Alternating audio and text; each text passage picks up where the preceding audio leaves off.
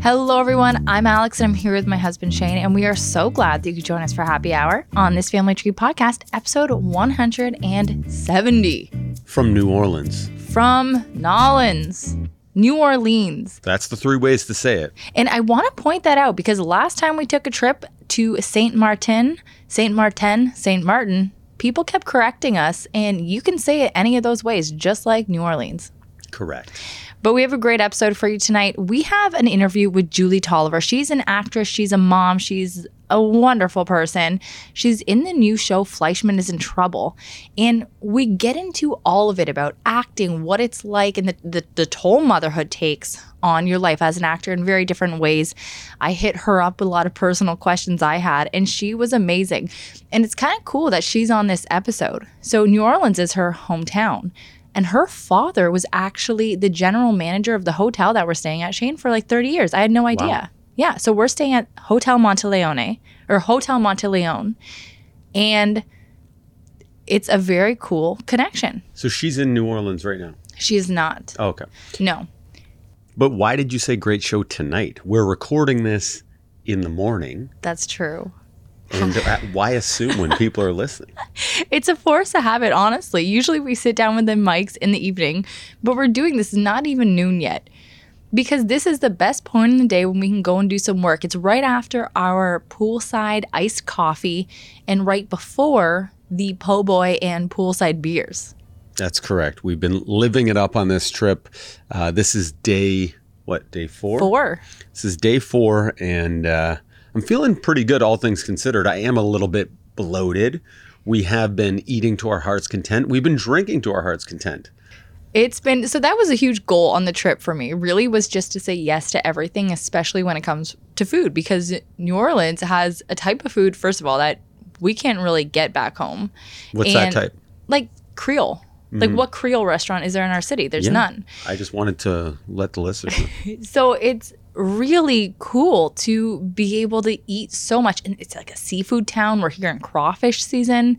And Shane, who does not go anywhere near seafood, you have even been taking bites of everything that I've had.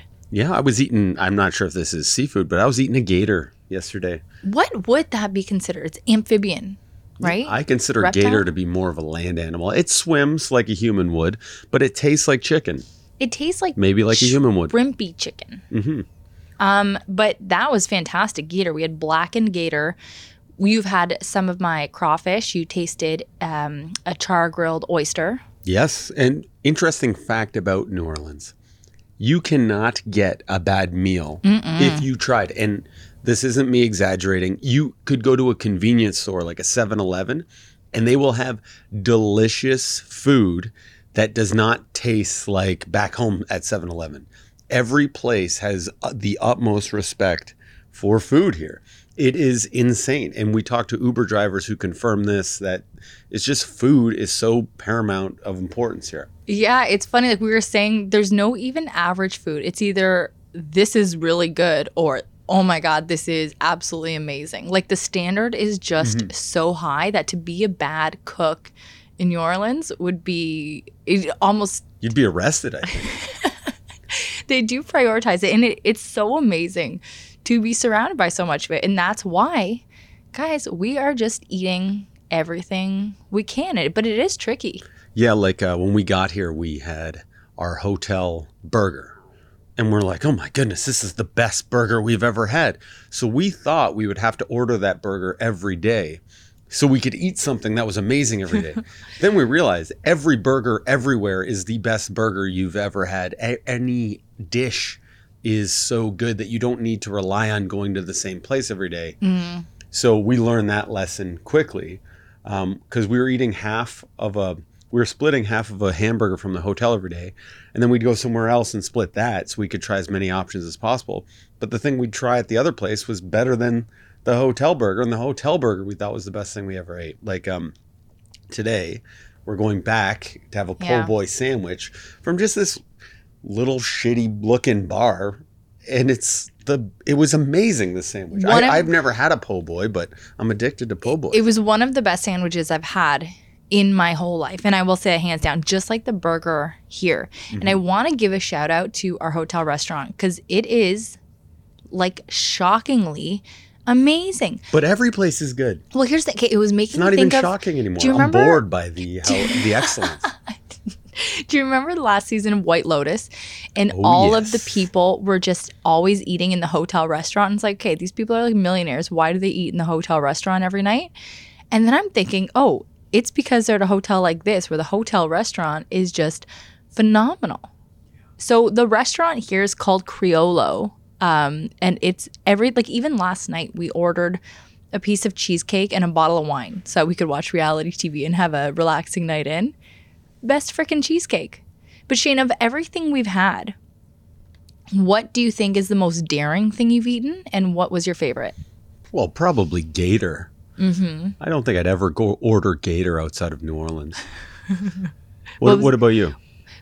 Turtle soup. Oh, turtle soup. That now that is where the hate mail comes in because I think it's the only place in North America that you can legally eat turtle soup. You look it up.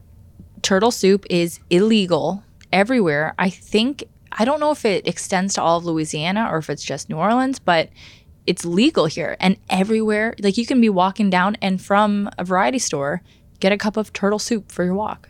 I wonder why that is. Maybe there's a surplus of turtles here and it helps control the population. It. Like if without turtle soup, maybe they'd be roaming the streets just biting people. snapping mm-hmm. turtles everywhere. Would But it- you ever dare say, I want a turtle soup and make it snappy? Would you ever say that at a oh, restaurant? Oh, that's a good line. See, this is why I need you here. But I wouldn't say make it snappy because in case they didn't get the joke, I wouldn't want to come off as rude. But I love it as a joke. Well, you'd have to do your classic Alex laugh after you Make tell it snappy. Nyap. A little turtle. I did a turtle puppet. Yeah, I think just do your laugh like and make it snappy. yeah, that's that how your, I sound? Yeah, your laugh.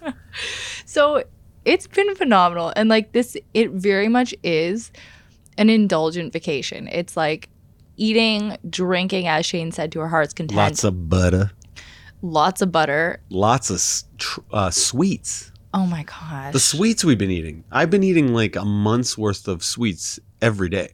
it is wild. We're gonna get diabetes. Um, but it is it's been it's been phenomenal. And one of the most luxurious things has been just doing things on our own schedule, on our own timeline. Yeah, we wake up early still because we're so accustomed to it. But just knowing that we don't have to wake up early, it feel everything is a choice that we're doing, mm-hmm. and that's so luxurious as a parent to have choices, and options, freedom, moments of not boredom, but just moments where you don't have to do anything and you don't feel guilty that you're not doing anything. Like this morning, we were just floating around in a pool with nothing but time. After eating a whole plate's worth of beignets. Yeah. which was so good. Um, but it it really has been amazing. And where we're staying actually is in just the coolest part of town. And no matter where we want to go, nothing's farther than what like a ten minute walk, a twelve minute walk. So Hotel Monteleone is right in the middle of the French Quarter. It's like two streets away from Bourbon Street, which is where people go to get the hand grenades to go drinking. It's like the typical when Hand you grenade think is like a drink. yeah, it's one of the ones in those big plastic souvenir cups that you walk hmm. around with. And that's like the standard party street. So we're two blocks away from that. We are on, like, our hotel's on Royal Street, which is maybe the prettiest street ever. It's all um, cafes and antique stores, light stores, and it's beautiful to walk around. It's got a quieter vibe than Bourbon. They love their lights out here. Yes. Every every other store is a beautiful light fixture store. And we walked in, we see this amazing light fixture. I was just curious how much. 750 thou. almost and that's american That's American. That's that's over a million Canadian. so you buy you know a million dollar house get this million dollar light in there i mean it's a good place to put your money because it's not like somebody can go in and rob you of your light because it's so massive it's a huge chandelier Yeah, but maybe you could piece by piece take off all the beautiful jewels. Because there's lots of beautiful jewels on it. Each jewel's probably worth 10 thou. It's true so this light the $750000 one was from louis the 16th time period in france like right before the french revolution imported from france to here and that is one of the coolest things so walking around You know, and I've talked about this on the podcast before. I've always wanted to bring Shane to Europe with me. Like, I've never done Europe with like as a romantic trip. And I would so love that. I'd so love to do France with him or something.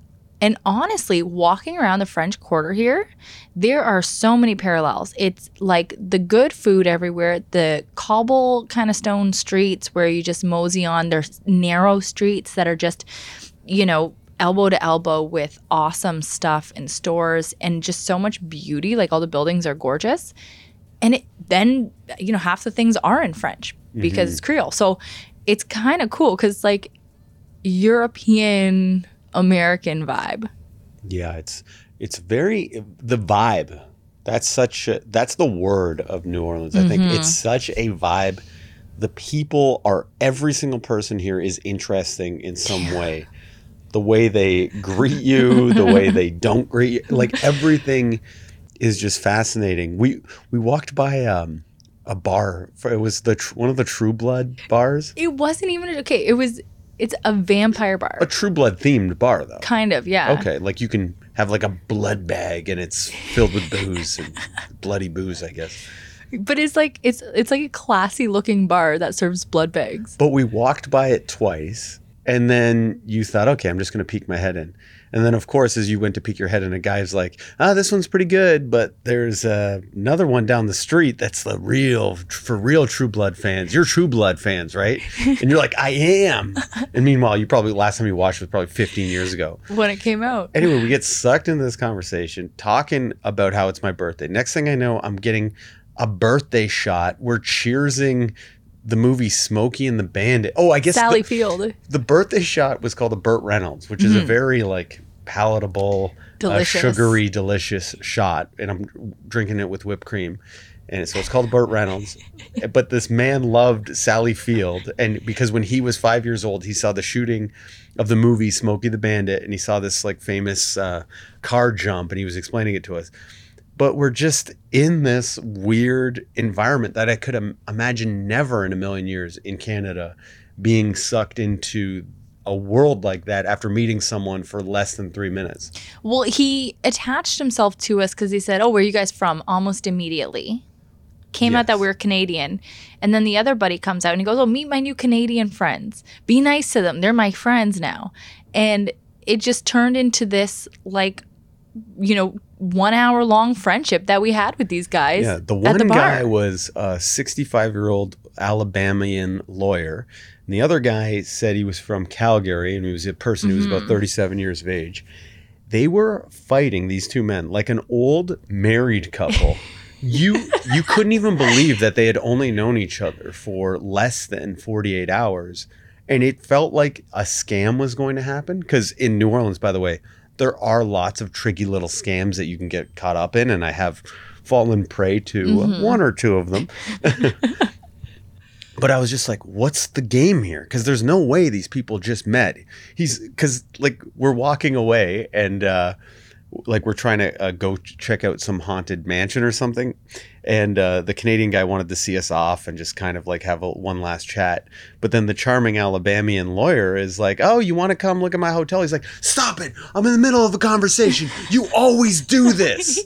It's like always do this, but it was just a very interesting situation. Uh, we weren't really doing anything to deserve that much adoration from these two people, but they Oh. were just loving us for some reason. Well, my favorite part of it was when the older gentleman with that, you know, charming drawl that he had, right? Because you just think of the most southern, that that awesome accent that we hear very little at home.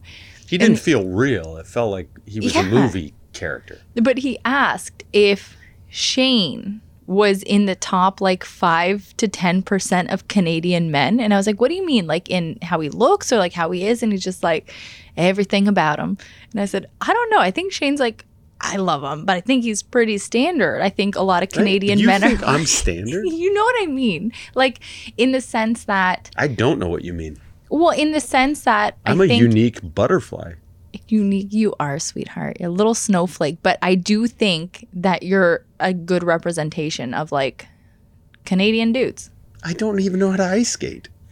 That's true. I should have brought that up in conversation. But when I had said that you were like a good representation of a Canadian dude, that guy said, I got to get myself to Canada.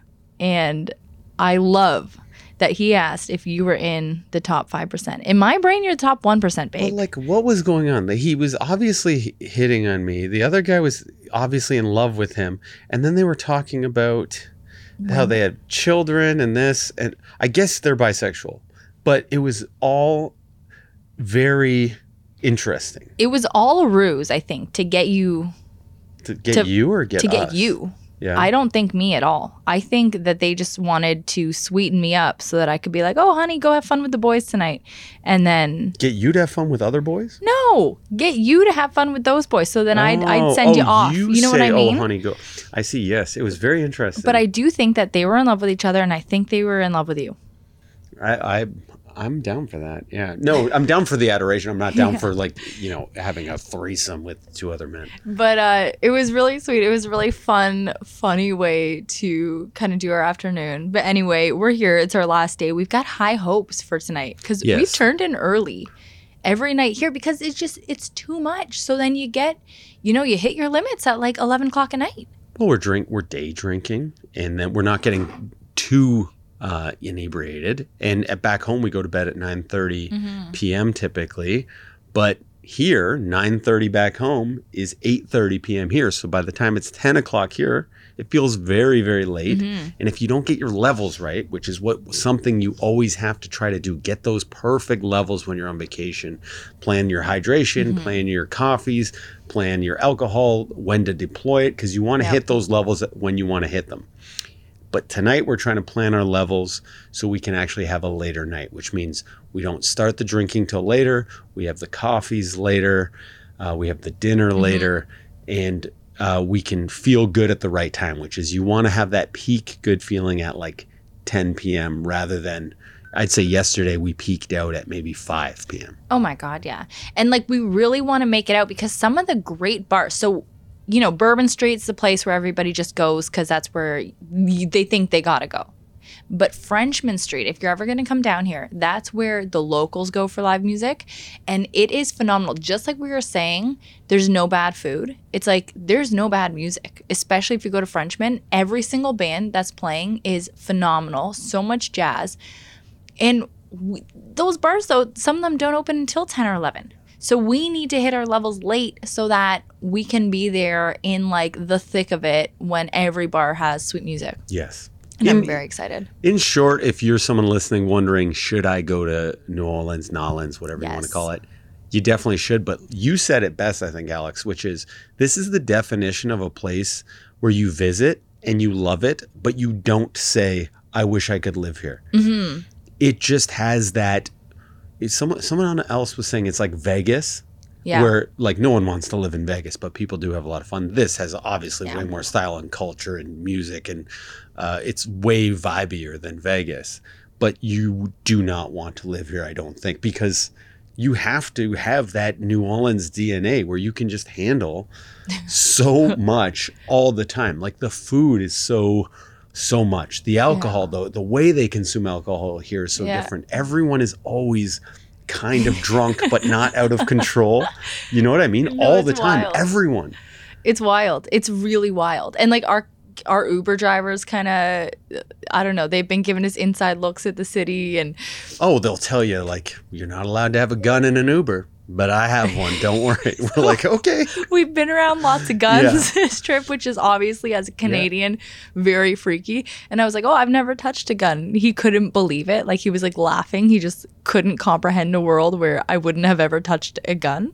Yeah, most interesting Uber drivers in the world. Uh, Oh my the gosh. he was a bodyguard for Sylvester Stallone the other night, and he shut down this restaurant. And most of our Uber drivers have been women, yes, two were women. We got one man, but and they're all packing. yeah, all packing heat. Yes, but And what a place! It's uh, I definitely I feel like I'm in a movie right now. Just with the setting we're recording. This is. Uh, Oh, I wish this was a video podcast. I want to I want to lay this out for everyone. All right, so Lay it out. picture this: we are in a room in a historic hotel, and again, this hotel is absolutely gorgeous, Hotel Monteleone.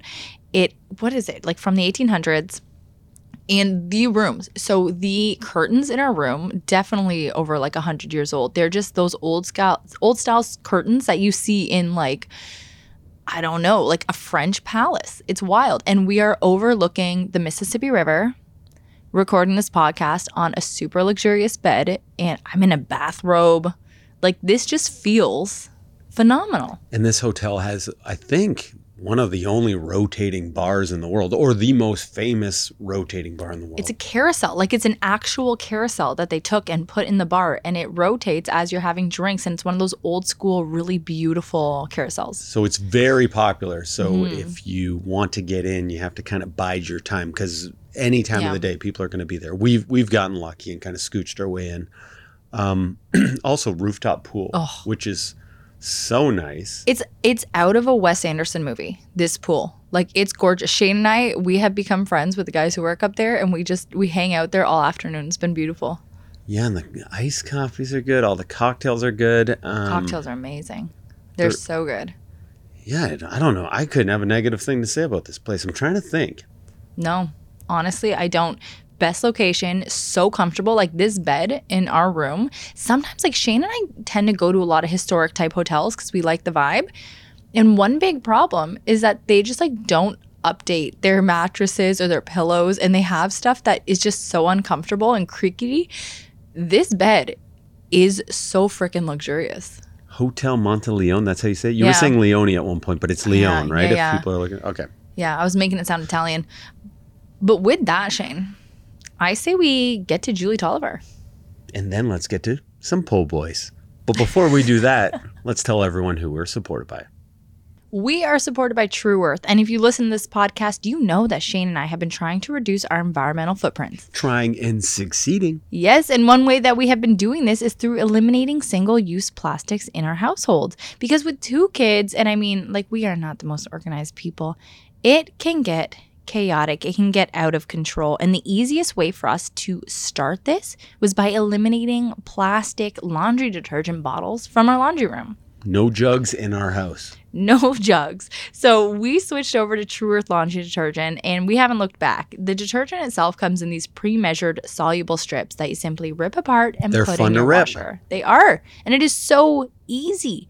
Plus the best part is that there's no plastic. The packaging is compact, it's made out of cardboard. I think it- we have we have sorry to cut you off, but we have Yeah. three years worth in our house. possibly more. And it takes up, honestly, less than like six inches on our laundry room shelf. It's really incredible. And as a family with kids who have super sensitive skin, we usually opt for the baby detergent because it's fragrance free, gentle on everybody's skin, and still so tough on dirt. Our clothes come out smelling great and super clean. So check out Tru Earth detergent at tru.earth. And if you use our promo code, you're going to get 10% off your order. That is this family tree 10. Again, that is tru.earth and this family tree 10. And that promo code, folks, is good for either a one time order or a whole subscription because they'll just send you new detergent as you need it monthly. So check out Tru Earth, everyone. You are going to love it. We are also supported by Mini Mioche. Mini Mioche is a premium, organic, ethically made, and sustainable kids and babies clothing company founded and created in Toronto. They believe in quality over quantity and they make the best basics for your littles. I'm talking fashionable wardrobe staples that are soft, comfy, and timeless and can be passed from child to child regardless of gender. I can't describe how good it feels Mm. to just touch the mini Mioche clothing. I wish I could wear it, but they they previously only had it for kids, but now they have a women's line. They've got a women's line. This is the M and West collection, and Shane does seethe with jealousy every time I wear something from it. It's simple. It's made out of French terry. It's ethically and sustainably made. It looks great. It is so cozy, and I really like. I feel amazing because I used to be jealous of the kids getting to wear it all the time. And for both collections, the organic cotton fabrics are knit and dyed locally, which is huge, using GOTS certified organic cotton and low impact, non toxic dyes. You can find the company online at minimioche.com or at minimioche on Instagram and Facebook. And if you use the promo code ThisFamilyTree15, you're getting 15% off your order. But that's only like one time, right? It is So they have to load up, and you'll want to, or just test out maybe one order without getting the discount, see if you like it, Mm. and then buy more with the discount because you don't want to waste the discount. I like that method, Yeah. Shane. Uh, so again, that is this family tree 15 for 15% off your order. Available in Canada and US. Minimioche.com. This family tree 15. And now let's get to our interview with Julie. Julie, how are you Hi. today? I'm so happy to I'm finally meet you. I know you too. I, I got and was was looking on your Instagram page, and I'm a big fan. You're hysterical and super honest, and um, from one mama to another, I absolutely appreciate you. Oh, hell yeah. That's what we're aiming for. So I appreciate you appreciating that. And it's funny because right before, like 10 minutes ago, I was creeping on your page and Uh-huh. noticed you had DM'd me. So I sent you a DM back just saying, hey, Oh, excited you to did? Oh my you god, I didn't check it. It was just now. I, I literally did it just a couple minutes ago. So no worries. Well, should I should I should I check it or should it be a surprise after we're finished? I was just saying that I was uh, excited to talk to you. And I truly am because the field that you're in, you're an actor, that acting and relationships and parenthood, all of that and how they fit in together boggles my mind. Um, we we had our first I had my first um, experience on a set this year and it's something that my husband is involved in and I have Uh-huh. I just have a million questions about all of it. So I am so Uh-huh. happy to absolutely pick your brain if that's okay. Well, please, yeah, pick away. And I, I also want to hear, if we have time, a little bit about your experience because I know the first time can be a little, a little nerve wracking, like a little fish out of water. But I'm sure, I'm sure you were a pro. No, absolutely. I'm not an actor by the way, so I do pity anybody who has had me on a set. but uh, Julie, you're in Fleishman is in trouble with Jesse Yes. Eisenberg, Claire Danes, Lizzy Caplan. So that has it's just come out, right? Yeah, it um, it premiered in November actually, Right. uh, but it's streaming on Hulu. So if you haven't seen it yet, please do binge it. It's um, it's a great show. It's really nice to be part of something that that I feel proud of. So And it looks like a show that, and I haven't seen it yet, but it looks like a show that is going to be just so relatable for parents in different phases of life. And I think anybody in a relationship can sympathize with somebody who has, you know, just gotten divorced, going through something, going through a separation, whatever it is. Because we all know somebody who's there. We all have had Yeah. experience, have been touched by that. Um, what's your favorite thing about it? Um, gosh, I mean, I just feel like it's so honest, you know? I mean, we're in this new phase of TV and film now where I mean, it really is, I feel like reflecting real life a little more than it used to. And so I just love the I also love the fact that it's it's honest but can also kind of laugh at itself. Yeah. And not like in a contrived kind of way. Like it doesn't take itself too seriously. And and I love that about it because I feel I mean, God, otherwise, I mean, would we really want our lives reflected honestly? I mean, I know when I I know when I put the kids to bed, um, it's funny because sometimes I really do like to watch dark, realistic, you know, uh, very intense television. But you know, on the other hand, we do we don't want to be hit over the head with it, especially after a full day with kids. So No, this is this is ideal for me actually because I was just complaining to Shane about how all of my favorite shows I have to take breaks from. Like I was watching Outlander, huge fan. I love Sam Heughan. I think Uh-huh. he's one of the sexiest men alive. And that's my mom's favorite show. Yeah. oh my god, it's so good. And like I love their love, but they were going through too much shit. And I was like, I can't deal with this. I'm exhausted. When I sit down and watch TV at the n- end of the night, I need something that it can be dramatic, but it needs to Yeah. have something that keeps me that I like Succession, White Lotus, because they're Oh yes, me too. right. So I think I'm gonna really dig Fleishman is in trouble if it has that vibe to it because that I can deal with, and I love that. Mm-hmm. Yeah, so I mean, it it it really addresses a lot about. I mean, Jesse Eisenberg and Claire Danes. They uh, they end up, you know, they divorce, and it's kind of about his journey as as a single man Mhm. and kind of finding himself again, and um, and then it's also. Um, you know, it's about Claire's journey too, and, and what she has gone through, and and what we think about her, and and and kind of the ideas we have about who she is and the reasons that she's done what she's done and then it's revealed later in the show that you know we discover that she's just a human being like Yeah. everyone else and and the the struggles that she's gone through as a woman and as a mother and um, we're kind of surprised by those things but you know it's also about middle age and this you know expectation that we have of where we're supposed to be and things that we think that we're supposed to have accomplished or where we believe we're supposed to be and and the reality of mm-hmm. of what that means for us and kind of um, I don't know. It's it's about a lot of heavy stuff, but it's also you know, like I said, it, it doesn't take itself too seriously. So, mm-hmm. well, I even you can get that from the trailer, and I highly recommend listeners go and watch that because it will suck you in. And Julie, what is your role yeah. on the show? So I play a patient of Toby Fleischman's, and uh, I have this like chronic liver problem that I was born with, but I don't know I had. And uh, it turns out that this very wild weekend that I had with my girlfriends in Vegas kind of triggered it. And so it's about um, my character really serves as this catalyst for Toby he he has this like idea of who I am and I'm unconscious for a lot of a lot of you know my episodes and he has this idea of who he thinks I am this like perfect mother perfect mm-hmm. wife and and then he sees these photos of me and he realizes it kind of all comes crashing down this this perfect image of me that he had.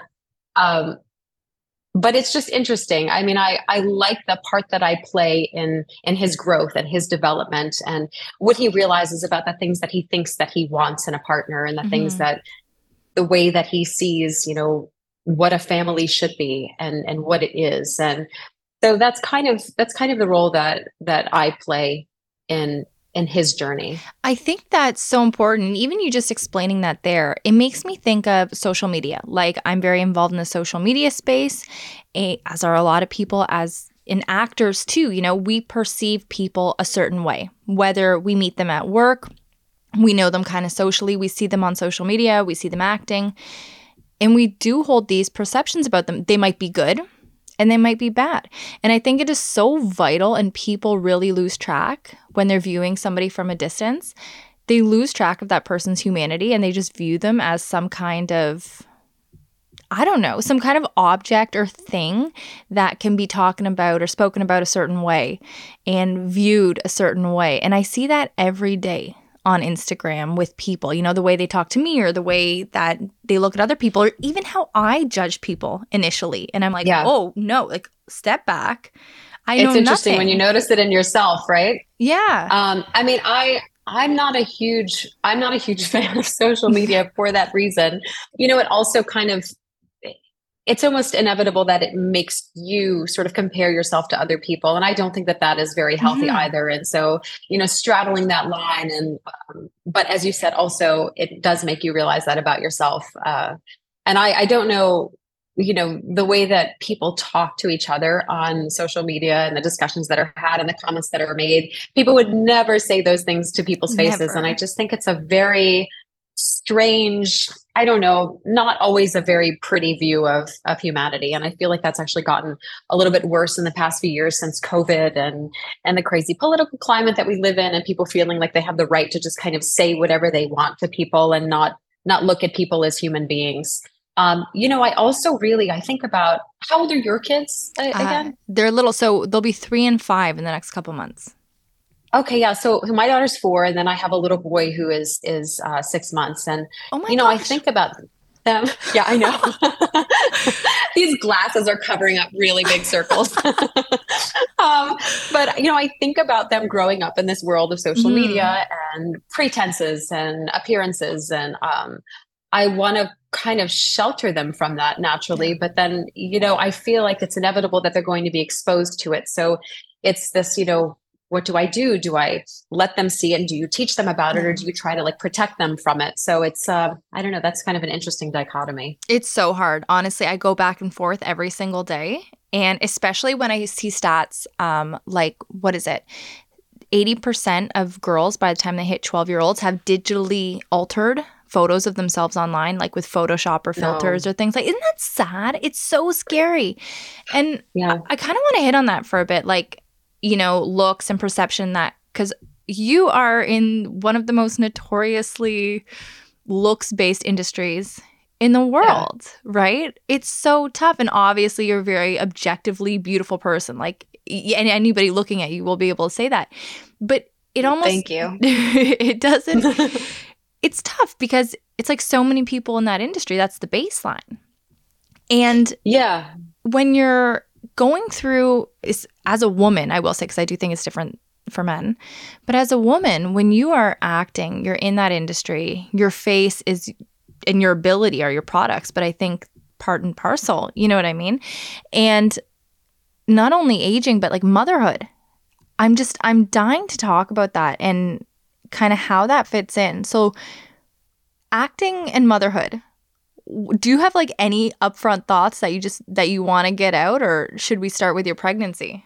I mean first off i want to touch on what you were saying about the looks thing. Yeah. Um because i feel like it's really important. Um i you know i'm from the south originally and i feel like you know there is there is something to this. I mean it's sort of a stereotype but it is a reality that in certain places in the country or certain cultures, you know, looks are more important than others, you know. Um, I remember it was funny, my mom used to kind of get upset, you know, if my friends would just pop over unexpected when I was in high school because she hadn't had time to, you know, put on her makeup or, you know, she was sort of concerned about appearing a certain way. And it's very natural where I'm from that that's just kind of how it was. And then also being in the industry. Um, and obviously I have been forced to evaluate or reevaluate how much emphasis I've put on that for myself and how much importance I've, you know, put on that. I don't know throughout my life and mm-hmm. my career and and and if I want my daughter to not think that that is the most important thing, then then you can't, right? Because they pick up everything. They're like little sponges. So modeling. You have to I really is, and you have to lead by example. And and I've I've thought a lot about that in the past, you know, couple years. And you know, being in this industry, it really is, you know, very looks focused, especially for women.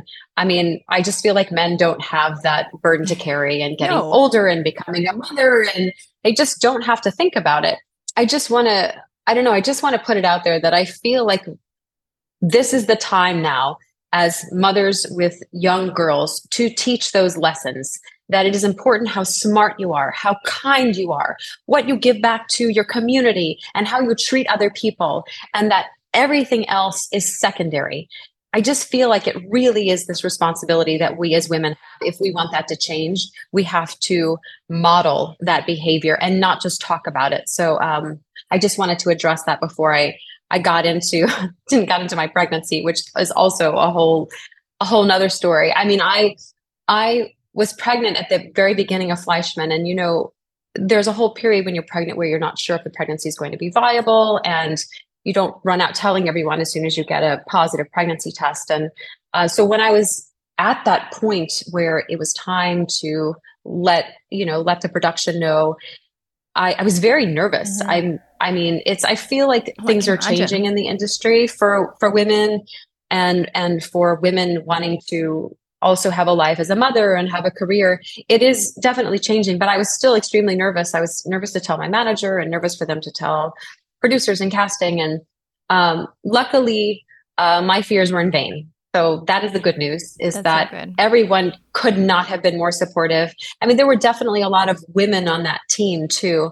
There were two husband and wife director teams working on the show uh, Shari Springer Berman and her husband Robert Pulcini, and then Valerie Faris and Jonathan Dayton.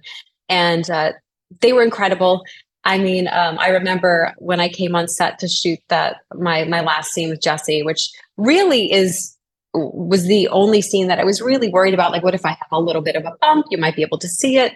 And um, and I got to set, and she said, "I'm so happy for you she said, you know, that that is real life. This is like real life stuff. She goes, all of this stuff is is extra. She goes, but but that like, you know, you becoming a mom again, like that is real life. You know, there were lots of like female producers on the show too. And um and everybody was was really was incredibly supportive. But, you know, it didn't change what was ingrained in me, right? That I I knew that there's the stigma associated with, you know, becoming a mom and also wanting a career and wanting people to take you seriously and not see you as like oh she's giving up her career and oh she's just going to become a mom and mm-hmm. uh, i think i think finally i think women are raising their voices enough that that perception is changing um, but there there was definitely i was definitely nervous about it Oh, absolutely. And I mean, you have a right to be. And I'm, first of all, like so happy that you had that experience, a positive one. And I had a similar. Me too. Right. And I, I've had a similar positive experience in the past where I was going through, it was, uh, I was pregnant with my first, and I was going through some really rough stuff. Like I had an amniocentesis, and then I was getting negative side effects from my amnio. So I had to be put on bed Oh, rest no. for a little bit to ensure that I didn't lose the baby. And my boss at that time was, so, he said, seriously, like the exact same thing. Look, all of this stuff is secondary. Your family comes first. That is so important. You take this time and you go home and you take care of yourself. Everything will be where you left it when you get back. And no discrimination, no stigma, amazingly supportive. But you're so right to have those things ingrained in you because I was looking the stats up before this interview. One in five women experience discrimination for being mothers in the workplace, and 8% of all pregnant women face discrimination, like actual discrimination when it comes down to their pay or booking shifts or not getting hired. Like that's Right. that's huge, right? Yeah. I'm surprised it's not, I'm surprised it's not even more than that. I mean, No, it is a big number, but I'm surprised that it's not more. Yeah. I bet it's just silent though, because I was thinking about that and how many times it's like not addressed or women don't fight it because they've got other things going. You know what I mean? So Mhm. I bet it is well, it's also hard to tell. I mean, it's hard to tell because women, as it is, you know, already face discrimination for being women. I mean, they have to be smarter and work harder for the same pay and to get promotions and just to be taken seriously. Mm. I mean, I was on the phone the other day with my insurance company, just dealing with some bills and normal stuff that we all have to do. We love making those phone calls. um, and and the man on the phone was doing some serious mansplaining to me Oh, and and I, I was I was so frustrated because I, I'm not I really am not one to just jump to that conclusion like oh you're just talking to me that way because I'm a woman. I'm really not that person. But it was very clear to me that every time I tried to speak he was interrupting me. He wasn't letting me finish my sentences. He was saying the same thing over and over again and he wasn't listening to me. And I had to it's so funny, you know, I had to put on like my big girl pants and my tough lady voice. And I was like, this is ridiculous that I Yeah. can't actually just come to the table and just have a conversation and you listen to what I'm saying, that I have to put on some sort of other persona for you to listen to what I'm saying. So um yeah, I mean I I'm I'm not surprised that, you know, being pregnant on top of being a woman, um, you know, but it is good. Here's the here's the promising thing is that you and I both had positive experiences, which I feel like 10 or 15 years ago, I'm sure that I'm sure that number of women that were discriminated against would have been, you know, two or three times as large. So I feel like we are making we are making some progress. At least I'm there's me being optimistic. So No, for sure. I like. Hey, I'm an optimistic person. I love that take, and I I'd rather Uh-huh. go forward thinking that than thinking it's all doom and Yeah. gloom. And so that was your second pregnancy, right? That would have been Mhm. okay. So with your first, do you feel like you know were you acting when you were pregnant with your oldest child? I was, but you know, things were not really popping for me as much at that time. I mean, I had I had moved back to New York from LA uh, shortly before then, so there definitely in my career was like a little transition period. It's so funny. I you know you think you're gone from a. I think I lived in New, I lived in LA for about five years, and then my husband's business kind of started to take off and. Uh, it took us a very long time to get to marriage. we, I think we dated for about 12 or 13 years before we got married. I love it. Um, yeah, I mean, listen, we went through some serious stuff, you know, when we were together before we were married that I feel like married couples don't make it through. So we definitely at that point in our lives were like, we're already doing this. Like, let's mm-hmm. make it official. So anyway, I, I moved back to New York and, you know, I was only gone for about five years, but I feel like in the entertainment industry, that's like 20, right? Yeah. So there was definitely like this transition period and sort of reintroducing myself to the industry. Plus, the previous time that I was living here, I was doing a lot of theater and, and Broadway stuff. And and my time in LA as an actress, I I was pursuing more TV and film, and that was sort of the trajectory that I wanted to continue to go in. Anyway, yeah, so I, I wanted to sort of continue on that road. And so there was definitely a transition period for me. Yeah, it was also COVID though. So I had my daughter, and then when she was you know, I don't even think she was a year old when COVID happened. And then of course everything shut down, not just the Mhm. entertainment industry, but everyone's industry. And and so um gosh, I mean, what that meant for, you know, having a child that small. And it was my first two. Uh uh, my my first child and and experience being a mom of a child that young and and then also it being covid so we didn't you know we don't have any family around and i didn't have help Mm-hmm. around so it was really really immersed with her and her growth at that time i mean we spent every waking second together um, and it was it's so funny i think about this time and it was really amazing that i kind of had an excuse to spend every second with her Yeah. because that period goes by so fast doesn't it like i mean it just before you know in the blink of an eye it's over and and so i feel like it was very difficult i'm not going to lie it was hard but it it i look back on it actually as a really special time i try to the other night i tried to start going through those clothes and getting rid of some I things cannot. and i I couldn't can't. either No. I just couldn't. I everything carried this memory with it, and it's. I'm trying not to be like a pack rat, and I'm really not. But I, I tried. I tried going through this stuff, and it just every little piece that I took out. I remembered, you know, walking in the park with her when she first Mhm. started talking, and and um and I I couldn't. I had to. There were a few things I took out, and then I put it away um because it it just you know it does go by so fast. I can't get rid. There's like three newborn outfits that I can't get rid of just because I can't picture her ever having been so small. And then my baby carriers. Number one, Mhm. like I am obsessed with them. I have a few like beautiful. I don't know if you know the brand Artipoppe, but I have a few gorgeous. I do. Oh Are they God. nice? Oh my god! Like They- I can't it keeps even. popping up on my Instagram, and I I want to know about it because I'm I'm about to pull the trigger and just buy one. I have two, and Uh-huh.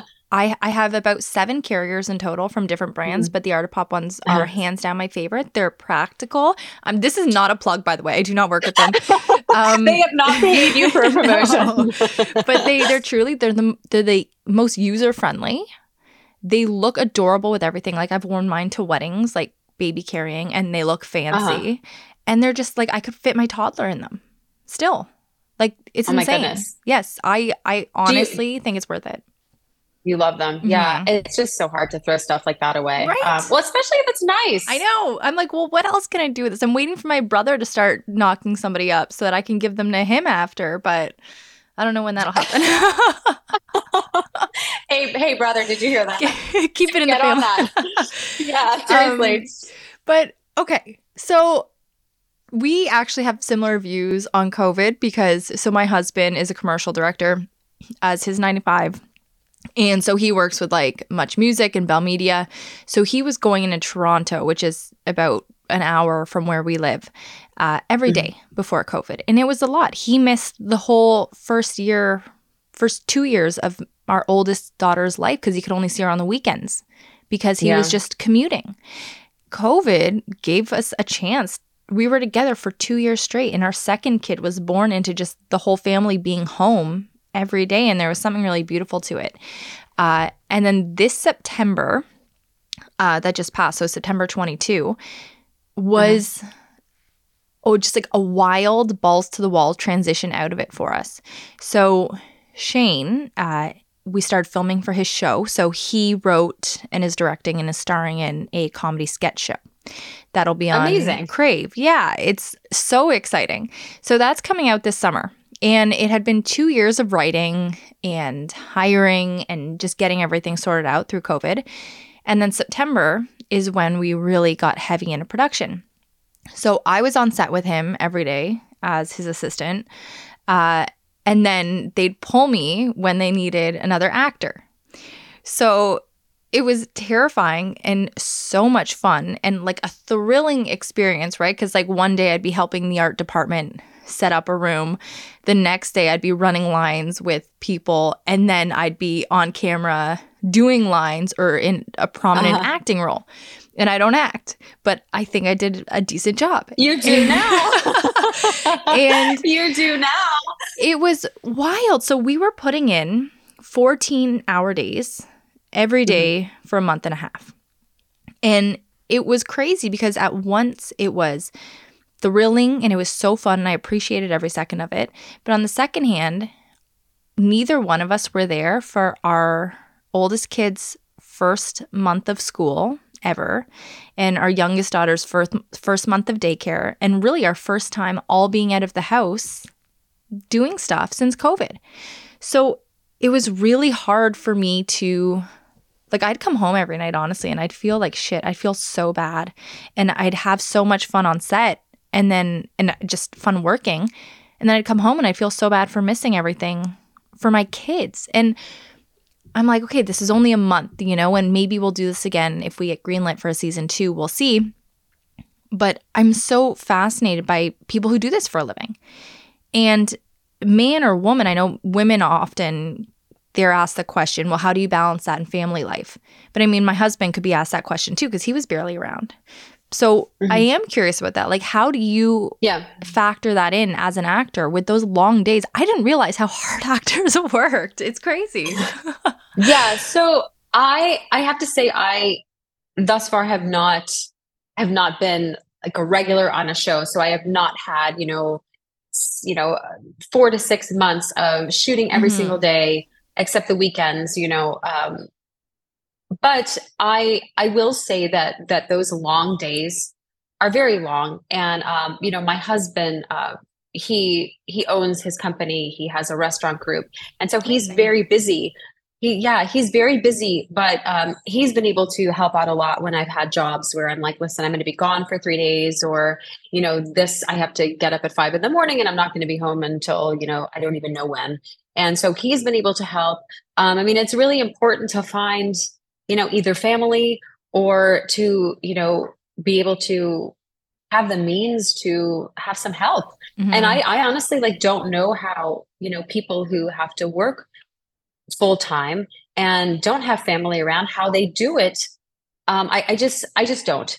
Um, and and so i'm i'm you know when that day comes that i that i do have to shoot for you know four or six months you know all hours of the day it is it is a sacrifice you know mm-hmm. i mean you mm-hmm. are missing things that your kids are going to do and i do think though that it is important to you know pursue pursue your dreams and I, I think once again you know we were talking about modeling right i mean mm-hmm. i think mm-hmm. that that's something we we teach our children is that you can be a mom and you can have a career um, and and i think it's important to do both plus just because you become a mom mm-hmm. doesn't mean you're not you anymore right Absolutely. you still have those things that you love you have to feed your soul and it's not that being a mom doesn't i mean it, it feeds your soul in a different way. And yeah. i have grown exponentially as a human being.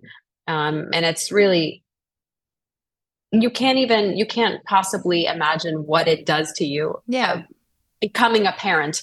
And and so it's not that it doesn't feed my spirit but those other things that i've done my entire life i don't want to give them up. And i also want to show my daughter and my son that that i didn't and mm-hmm. that i still was able to balance both and it's a balance and it's a sacrifice. You know and i i don't know that you just you just have to. I just think that that's that's our that's our journey right? Like that's yeah. our lot. I mean and some people some people really do choose to give it up. Because you know acting it, it's hard and it's it's not that it's just the long days right? I mean it's what we put ourselves through you know the judgment and the constant ups and downs and um, the auditioning and you know the being told no and then being told yes and then being told maybe and mm-hmm. and all of those things so some people choose to give it up and i've kind of just decided that that it's such a big part of who i am that if i did that that i wouldn't be i wouldn't be true to myself. Yeah. Um, and I and I I also just I, I need it. I mean, it feeds me in a way creatively that kind of nothing else does. And you know, like, yeah. And I I think it all comes down to the fact that we're dynamic. We're not multifaceted. Humans are dynamic beings. We can't sustain ourselves, you know, emotionally or mentally just through one area in our life. Maybe some people can, honestly. Like I guess I see people who do that solely through their work or whatever. But most of us can't. And I think it is so important. Yeah, I so I used to do a lot of theater. I think I mentioned that mm-hmm. early on and when we were chatting. And part of the reason that I have kind of pivoted a little bit right now is because theater is, you know, eight shows a week. You don't have any of your weekends. Every single night is taken, holidays, weekends, everything.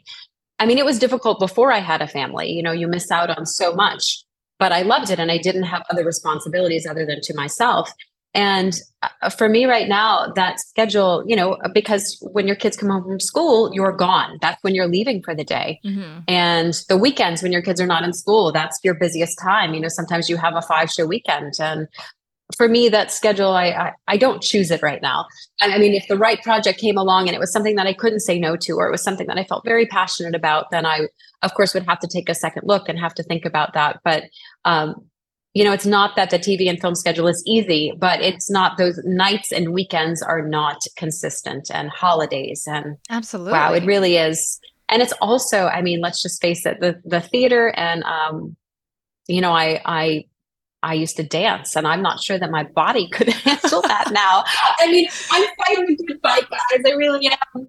I mean, I, you know, listen, I did my first um, four mile I got Good my first four you. mile run in about in about I guess six or seven years. I did that the other day, Good and I was you. really proud of myself. But let me tell you, my joints definitely. It took me like a it's couple days to recover from that. I'm not gonna lie. So I yeah, it's so hard. I've only been able to. So Shane and I have been doing Pilates every night for the last. I love that together. That's yeah, so nice. after we get the kids to bed. So we're starting off beginner because he's never done like yoga, Pilates, anything like that. Right. But we're just doing 20 or 30 minute sessions. And mm-hmm. I, like my core, you know what pregnancy does to your core? It demolishes oh gosh, it, yes. right? Yeah. So I wasn't able to do anything because of minor, um, oh geez, what's it called? I'm Di- uh, diastasis recti. Di- yes. Diastasis recti. Yes. yes, that. So I had a mild version of that. So I, I really couldn't do anything because I didn't want to make it worse. But now mm-hmm. it's like better. I'm starting to finally do stuff again. And oh my mm-hmm. God, after my first session of it, I it was hard to do anything for days. It was so embarrassing. I was like, like, please don't make me laugh. oh my God. I'm like, I'm only 34. How am I in so much pain right now? I feel like I'm 75, but now I feel good and I'm feeling better. Yeah. It's getting easier. But it, it is, yeah. it is so crazy. The ways in which pregnancy and parenthood affect literally every single facet of your life your work, your marriage, your relationships with friends, your body, your mm. mentality, everything. Yeah, it changes everything. Um yeah. The one thing, okay. So, don't have to answer this. You can if you want. This is I'm just personally dying no because it's something I personally struggle with. So, I didn't marry an actor. Shane was not an actor. Me neither. like he'd do he'd do random things, but nothing big. Uh-huh. He was a director and a producer. But now he's starring in a show. And I have a hard I'm known for being not like jealous, but maybe maybe jealous. Okay, I'm known for being jealous. So um not saying it's a good thing. I'm working on it, but hey, I'm not there yet. So my hard line is no kissing. Uh if we can get a stunt double in for anything, get me in as a kissing stunt double. I don't care. I'm not I don't So uh he had one scene where it was like I, I was the intimacy coordinator. I told you I had a lot of hats on for that show. So I intimacy coordinated one scene uh, mm-hmm. that was a little bit explicit, but I had both actors fully keep all of their clothes on for it still. Wait, was he, but it wasn't with him, right? He and a woman. Oh, and you were the intimacy co- I was like, this is the only way I can do it. I mean, even if you're not a jealous person, that is enough to make anyone jealous. No, but it was the only way. It was the only way I could feel okay about it. So we did uh-huh. it, and honestly, it's it's just and it worked out great, and it worked out great. But I struggle with these things, and I'm like, babe, like season two, you know, the other uh, the, one of the lead actresses, she's like, she'll do all the she told me she's like i want to do all the sex scenes and i was like all right let's write her in all the episodes with sex scenes or anything like that and you can stay out of them you're an old man anyway. But how do you how do you deal with this as an actor and how does how do you bring things like this to your partner? How does your partner deal with it and again solely from the standpoint of somebody who is trying to get better and understand this aspect of the industry well, first thing, I just love that you're so honest with yourself about it. um, the vulnerability is very charming. Um, oh, thank you. I mean, listen, I it, it, most of the time is very mechanical. I, I mean, I you know, and it it just kind of depends on the real intimacy of the scene. Mhm. I mean, you know, all the physicalities are just like a kiss is a kiss and it's you're doing it on set and most of the time honestly it feels more awkward Yeah. than than sexual you know Mhm. i mean and and you know if you're lucky you're working with someone who is very open and respectful and they're like communicative and now it's great that they have intimacy coordinators in the first place but i you know sometimes i wish my husband was more jealous he's and and if he is he's really good at hiding it because he does not seem to be a jealous person at all whether it's because of my career or just in life in general i'm Mhm. like hey aren't you aren't you kind of like you know just no he's I bet he is, Julie. a- Inside, but I he's probably better than me at actually, you know, saying these things it. out loud. Yeah. um you know like like my scene with uh with jesse eisenberg and fleishman you know i told him what it was going to be. You know i didn't know that there was going to be some face licking. I didn't know what it was going to be. I just said you know i have this scene and here's what happens. And i'm not sure what the details are going to be because i'm sure we're going to you know some things are going to be spontaneous on set but um and he was not he was fine with it. And even watching it like he thought it was funny which i mean it is it is a Yeah. funny scene. But you know he had people he worked with be like you know oh are you are you okay with that? You know i mean it's not a sex scene but it's like kind of like a Mhm. kind of like a sex scene. And he was like i'm he's like i'm fine with it. I mean i you know and like i said i who knows if he's being completely honest or not but um i don't know. I mean i i feel like i've been doing this a while and i i feel like i've had more on stage kisses than than on screen kisses and things like that. And usually you know you're working with those people so closely that you know you're such good friends. And so i, mean it's i don't know it's it feels like mechanical it's part of the story Yeah. you're telling and you know it's it's your job to be in the moment and to feel intimate and to feel Mhm. chemistry in that moment but then when the camera's off it's you know it's it's your scene partner it's Mhm. it's your friend it's you know i mean and i don't know that's kind of No, I, I, like did that. that. did that help at It all did. I mean, it did. And Julian, this is why I'm not an actor. And this is because I think I'd find that chemistry way too easily. And I'm projecting my experience onto things or what I, I think my experience would be. I'd probably just be like, this is hot. And I'd get too into it. well and I'd probably have to be really dis- like grossed out by that person in real life to not think it was like hot. You know what I mean? Well i feel like when i was younger like i fell victim to that a little bit more Yeah. I mean, let's just be real. I mean, I, but then you kind of like understand that Yeah. that's what it is. You know, it's like, you know, in the theater, you know, we, there's, you know, people talk about something called showmances because it's so, it's so easy to get like wrapped up sure. in like the, the, you know, we all become in the industry intimate so much more quickly than you do mm-hmm. in real life. I mean, people are more affectionate, they're more touchy. It is our job to be like an open emotional book at least, you know, when we get on set. I mean, that is that is your job. And and so it's not like it doesn't happen. I mean, people not that I'm helping you right now, I'm sorry. not No, not helping you at all. It's it's You're like, okay. Julie, stop talking.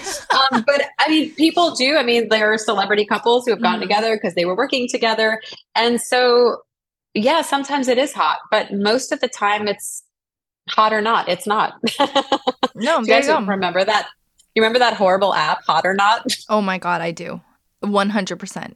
Ridiculous. Um, I I had a boyfriend many moons ago that while we were dating was on Hot or Not and used to enjoy getting like the hot thumbs up. Get and why I dated this person I did cause oh youth. but I'm hot or not, yeah. Thank God we grow up. Thank God we mature God. in Yeah. love and everything like that. I mean, I've I've made some a lot of questionable decisions. My listeners know all about them. We've we've gone over them in detail. but yeah, thank God we grew up. And Julie, it is getting to the end. I want you to plug. I know there is um, a group that you're involved with, Women to the Front, and I think that's uh, something important. So, can you tell us a little bit about that? Yeah, so Women to the Front uh, was started, I mean, it was really started, I think it was 2016. You know, there was a group of progressive women who were, you know, they were really disappointed in the results of the election and feeling a little bit helpless and wondering what they could do to make a difference. And so they just got together and they started this group. And Women to the Front uh, raises money. It's really a fundraising organization for small 501c3s that, you know, do things for women, that do things for underprivileged people. Um, they raise money for a group called uh, Southern Echo. That was actually a organization that I that I brought forward. Uh, they teach people how to redraw uh, voting maps and redistricting maps. And because a lot of people that are not represented in this country it's because of the way the voting maps are drawn. Is that the and Jerry, I know there's, gerrymandering? Gerrymandering mm-hmm. yeah. So it's it's when the political parties sort of redraw maps to suit their agenda and so that they get elected. But however that you know discounts all of these people over here that now don't have a voice because of the way the maps were drawn.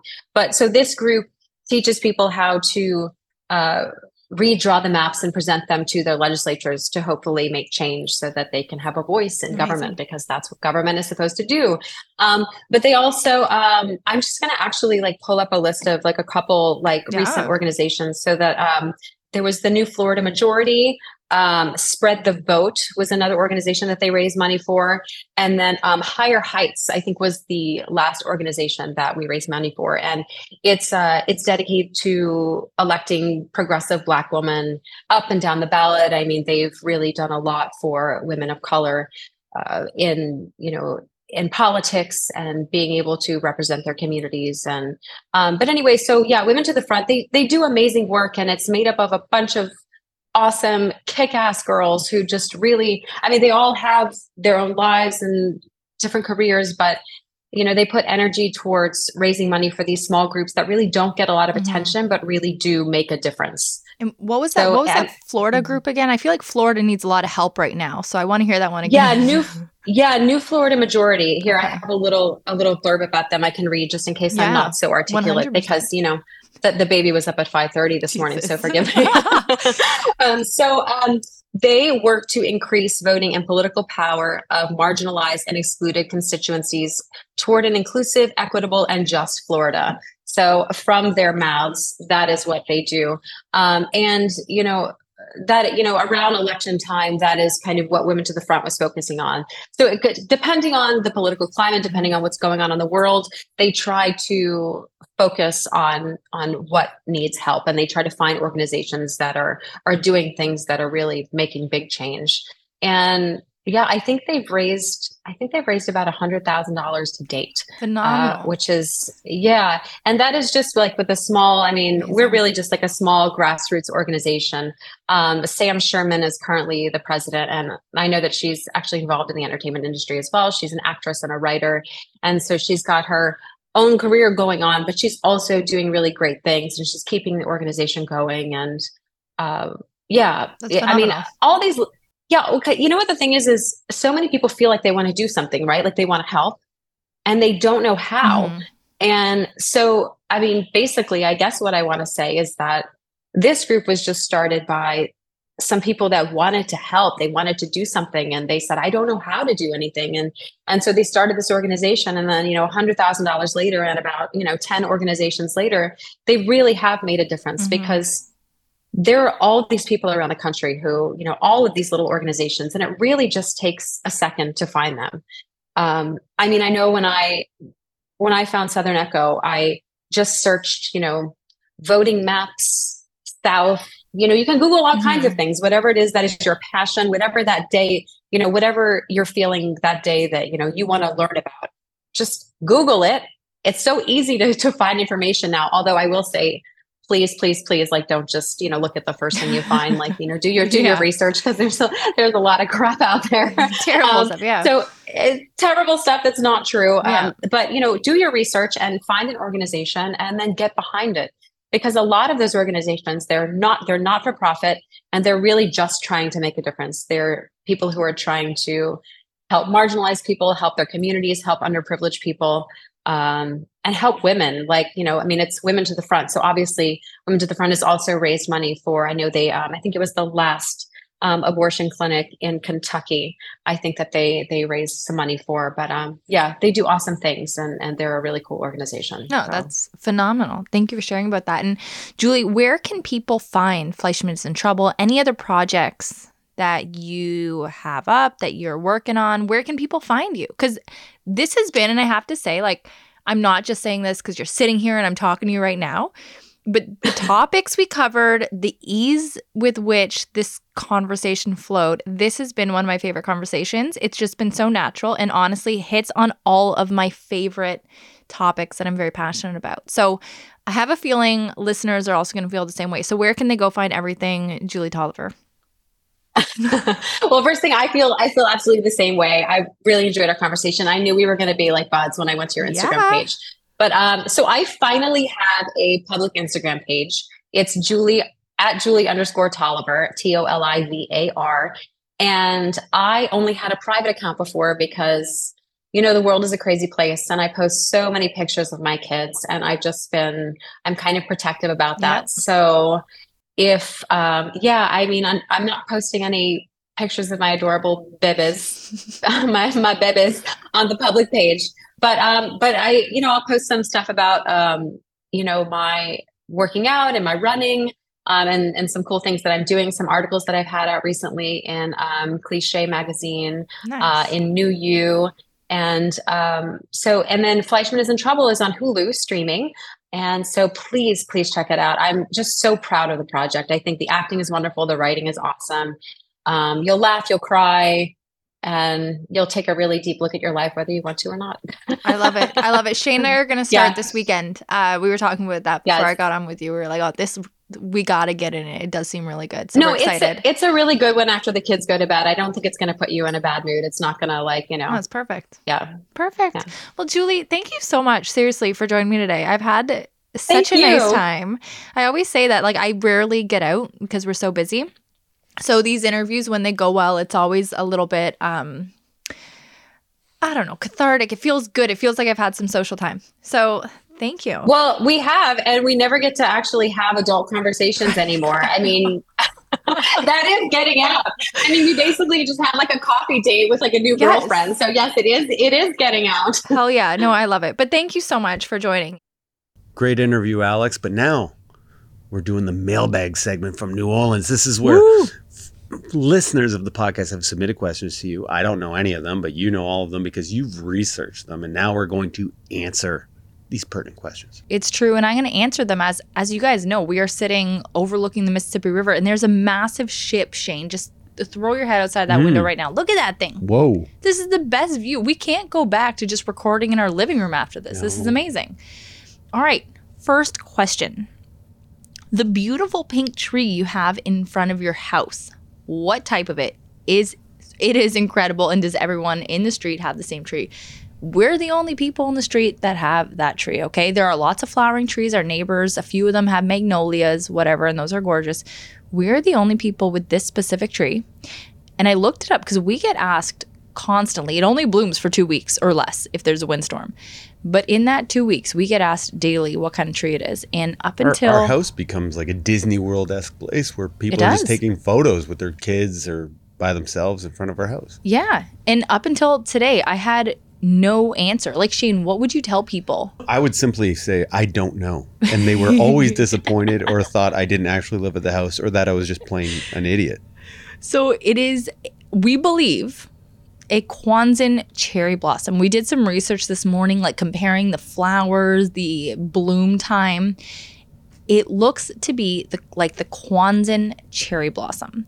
So this is like its peak is, you know, a late April to early May. It only blooms for a couple weeks. The flowers are super delicate, so if it rains or gets windy, they are just gone then for the rest of the summer, it's the most boring tree you've ever seen in your life. And then it gets pretty again in the fall. Yeah. It is one of those things where you can only enjoy it for such a brief period. It gets so boring. I actually hate it. Next question, Cheney boy. Does Botox for headaches actually work? So this has always been I, I remember because I've suffered from migraines since I was eight years old. They come in clusters, and even on days where I don't have a migraine, I just generally live as a headachy person. Um, and so I've had people mention this. And I, I remember meeting a woman when I was working in a bar and she used to get Botox for her migraines.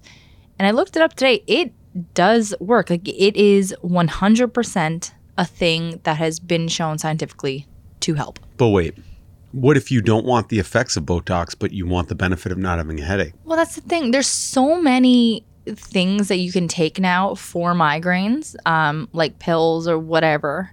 And there's so many other natural remedies you can, mind you, they've never worked for me, but there are so many prescriptions you can take. But wait, what if you want Botox? One question at a time here. Can you get Botox without getting the effects of the smoother forehead? Like, can you get Botox shot into the back of your head? I think for migraines, they do it in several locations, but one of those locations just so happens to be the uh, wrinkle smoothing locations. You know what I mean? Mm, that's uh, that's tough if you don't want that. So a lot of people tend to tell their doctors that they have, you know, debilitating migraines. Can I get a health insurance to cover the Botox to help with this?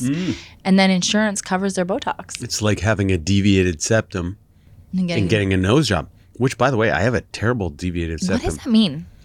It's uh, the pathways to my nasal canal. I'm just making things up now. Um, isn't like a clear path. As like there's like a blockage there. Right. So uh, you're susceptible, more susceptible to sinus infections and just general getting sickness. So maybe I can get a like a not an extreme nose job, but just a little cleanup. Yeah. You you would want to go through that? Well, it seems like you would. I would not want you to go through that. Why not? I like your nose. No, but just like to, yeah, I don't know, straighten it out a little. No, I like it. You like it all bent? Yes, I do. Don't you dare touch That your was nose. a test. How dare you call my nose bent? no, but listen to my voice. I always sound like I'm need to blow it.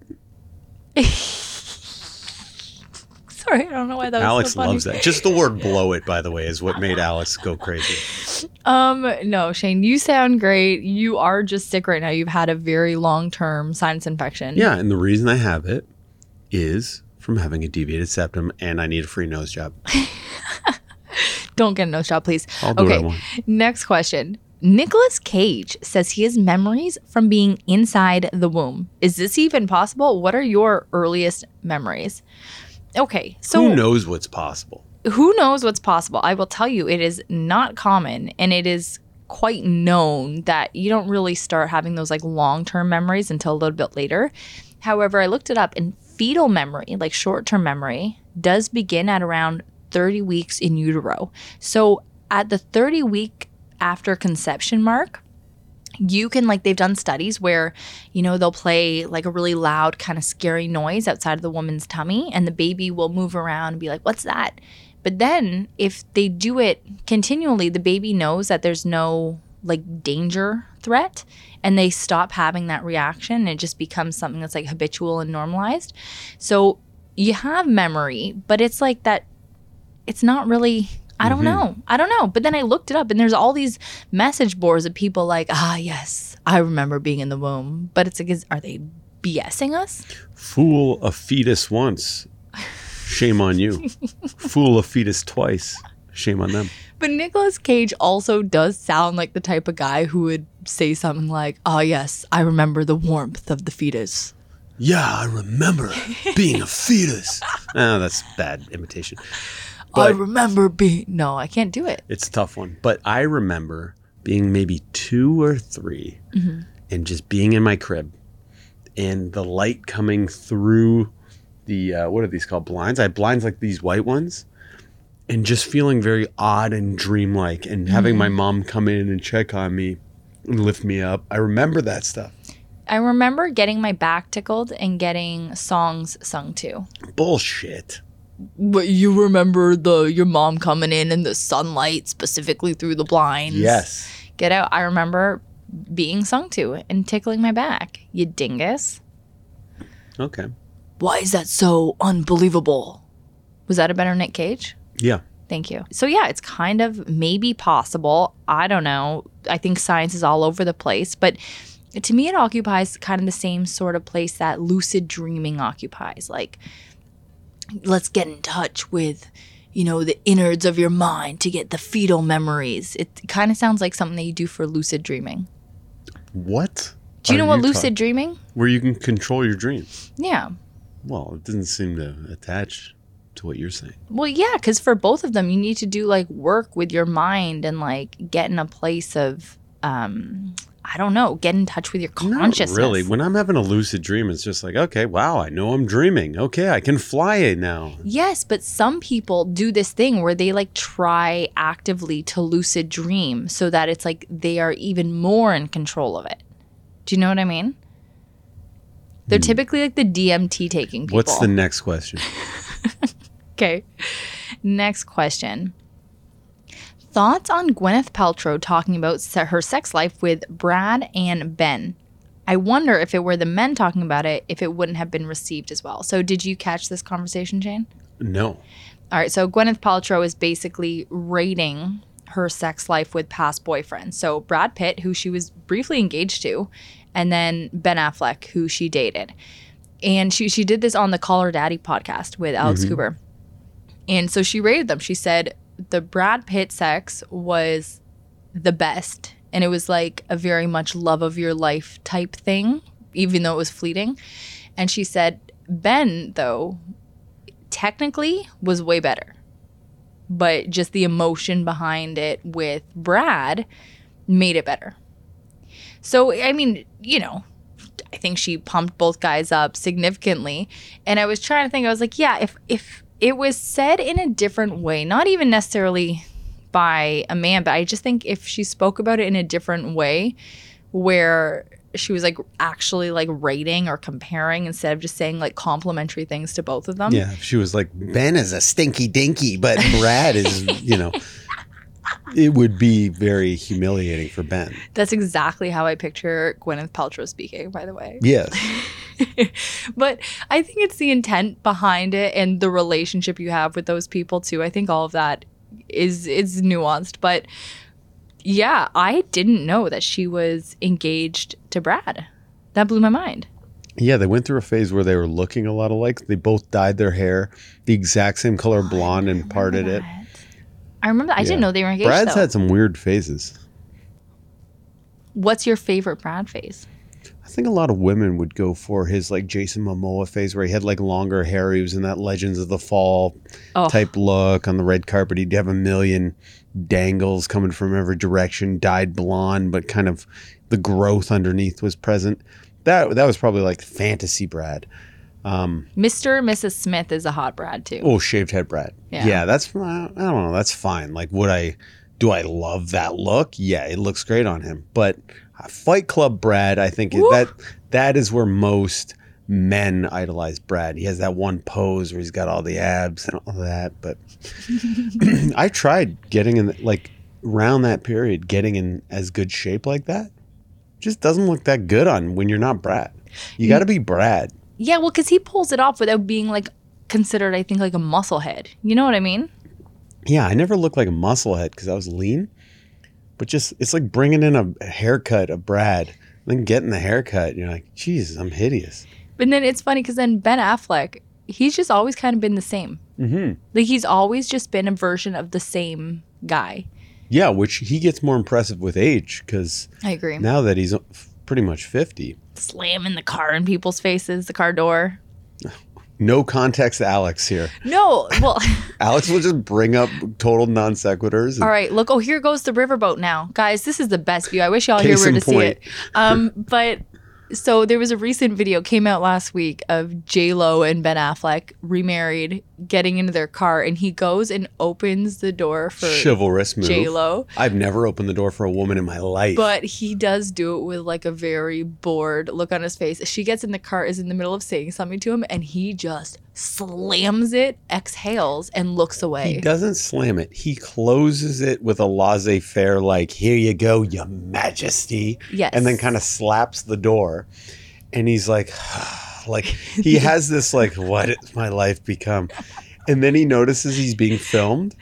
And he's like, shit, I was just caught being laissez-faire and like not lovingly doing this chivalrous thing, but just going through the motions. And he's like, oh, and it, like his mind is like, fuck, I hate the fact that I was just caught doing that. It's got to be so stressful because you think about all the little moments you have with your partner where you're like, just you get annoyed for a second and it doesn't mean anything, but it's just a second of like half of an eye roll or just being like, ugh, like, you Yeah. know, whatever. But if you're a famous person and all of your movements are filmed constantly, that has to be so humiliating and so stressful and everything because everybody has those moments. Would you rather have me like against my will mm-hmm. almost, like going through the motions, opening the door for you Yeah. And just closing it like, there you go? or would you rather have the door not be open for you? not open obviously. Like I don't want anything to ever be going through the motions. You know what I mean? What are your thoughts on a chair being pulled out for you? Like, I don't mean by a server, because that did happen. We went to a very fancy restaurant called Commander's Palace. Commander's Palace. Amazing, very expensive. Uh, and they pulled the chair up for you. And I think you enjoy that. But I mean, a guy on a first date pulling out a chair. What do you think of that move? No, I don't it like just that. it's like it, you know what it, it comes off as too rehearsed, performative. And maybe if he was like a southern gentleman, it was and you could just tell it was a part of them, that would be a different Mm-hmm. thing. But if it's just a guy from like Hamilton or Toronto and he's doing that, it comes off as performative. Yeah, he'd need to be from the East Coast at Yeah. Yeah. Or just Okay. really rich. What is something that you like that's a little bit old school gentleman-y, like for a Hamilton guy to do? Is there anything? Old school gentleman I like I don't know, like other than pulling chairs out in the car doors. I think if a guy did that like a, a door and held the door open or like the car door, but did it in a really genuine way, I think I think it was endearing. Do you know what my kind of endearing funny move is? What's that? Oh Jesus, I know.